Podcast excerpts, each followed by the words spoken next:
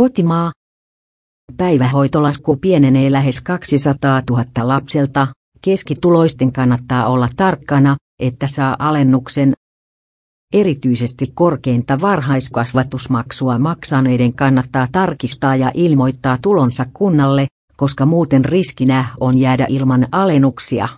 Laskurilla voit tarkistaa, miten lapsesi maksut muuttuvat.